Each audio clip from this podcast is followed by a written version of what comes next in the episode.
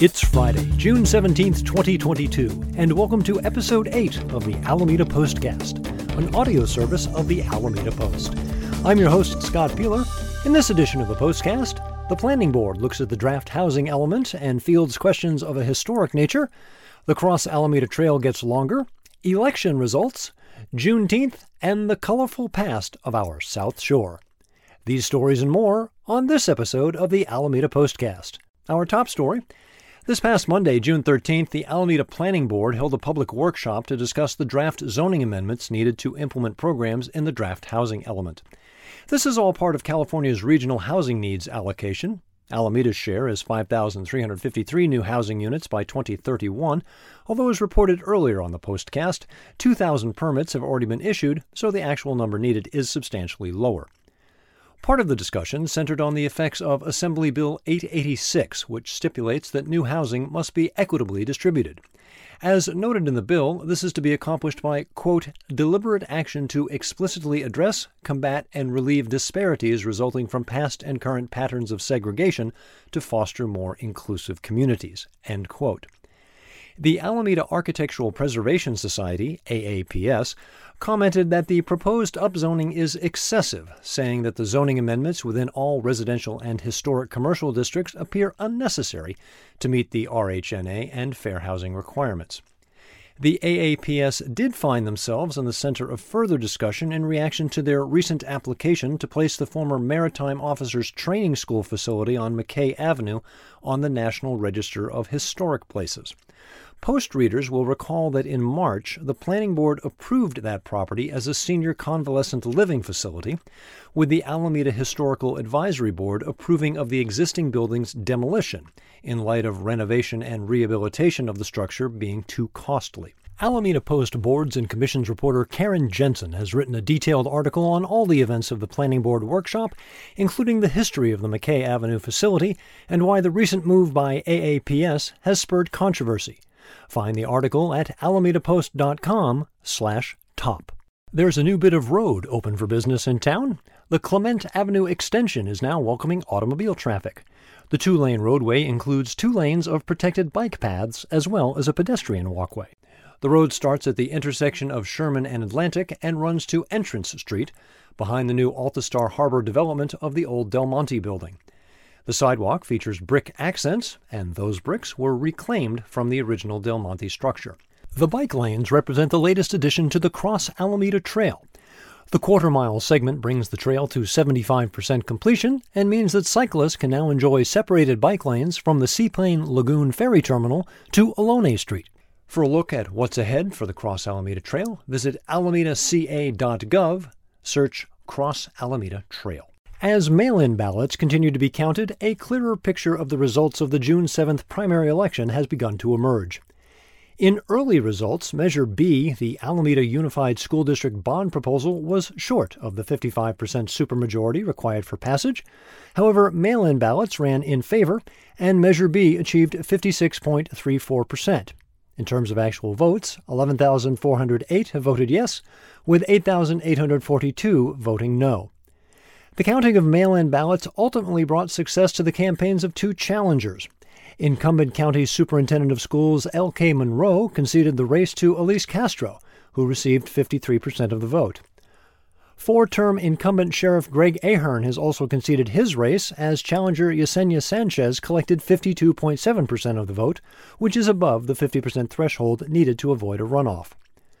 Meanwhile, the contest for third district supervisor is headed to November. Rebecca Kaplan and Lena Tam led the voting with 41 and 28 percent, respectively.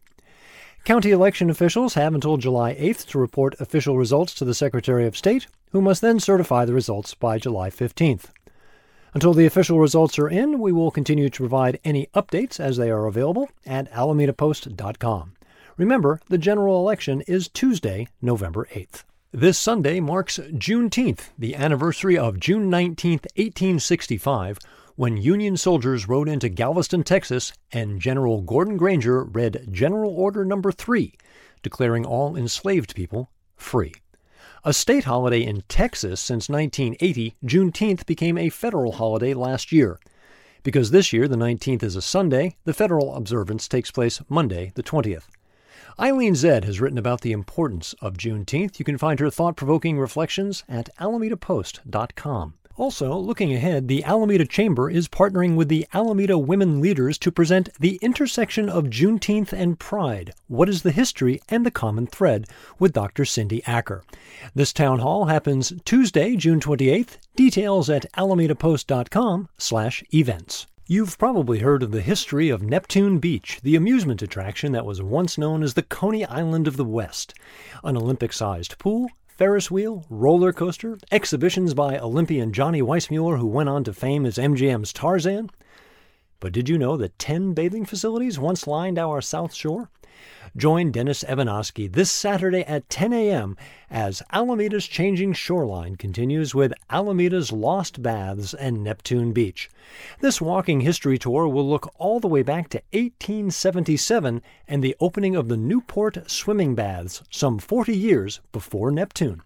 For tickets and details, visit alamedapost.com slash tours. And now a look at upcoming events of interest to the Alameda community. There's a party with a purpose this weekend at Alameda Point. Almanac Beer Company presents Almanac Summerfest Friday through Sunday. The weekend's events include a concert, dancing, food trucks, and a performance by San Francisco's Sisters of Perpetual Indulgence. The event is free, food and drink are pay as you go, and Almanac will be collecting personal care items for the unhoused. Donations needed include deodorant, toothbrushes, toothpaste, mouthwash, floss, shampoo, bar soap, body and face wash, lotion, hand sanitizer, body wipes, baby wipes, and toilet paper. Details at almanacbeer.com or on their Facebook page. Free movies return to Alameda Landing this weekend. This Saturday, bring a chair and some snacks and enjoy a showing of Pixar's award winning Soul at 8 p.m. Details at shopalamedalanding.com.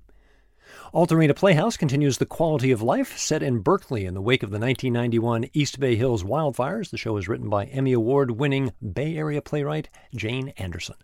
For tickets and show details, visit altarena.org. We Players continues the run of the world premiere of The Keeper, inspired by the real life stories of over 100 women who served as lighthouse keepers from Maine to California. The show has the surreal air of a fairy tale, according to Sam Hurwitt of the Mercury News. Performances at Alameda Point in the courtyard of Building 16 at the corner of West Essex Drive and Saratoga Street. For details, visit weplayers.org. In Alameda news around the web, beginning next year, the California minimum wage will increase from $15 to $15.50 an hour. For some cities in the Bay Area, that number will be higher and come sooner. As of July 1st, the minimum wage in Alameda will rise to $15.75 per hour. For details, visit NBCBayArea.com, search minimum wage. As reported by the East Bay Times, electric rates are going up here on the island. The Alameda Public Utilities Board approved a 5% rate hike for both residential and commercial customers effective July 1st. This is the first increase for Alameda Municipal Power since 2019. Alameda's rates remain about 35% lower than surrounding communities. Alameda Municipal Power is community owned and not for profit.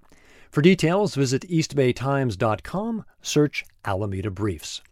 That's it for this episode of the Alameda Postcast. Visit our website, alamedapost.com slash newsletter to sign up for our weekly newsletter. It's free and we'll never sell or give your personal information to anyone. You can also find us on Facebook, Instagram, Twitter, and YouTube.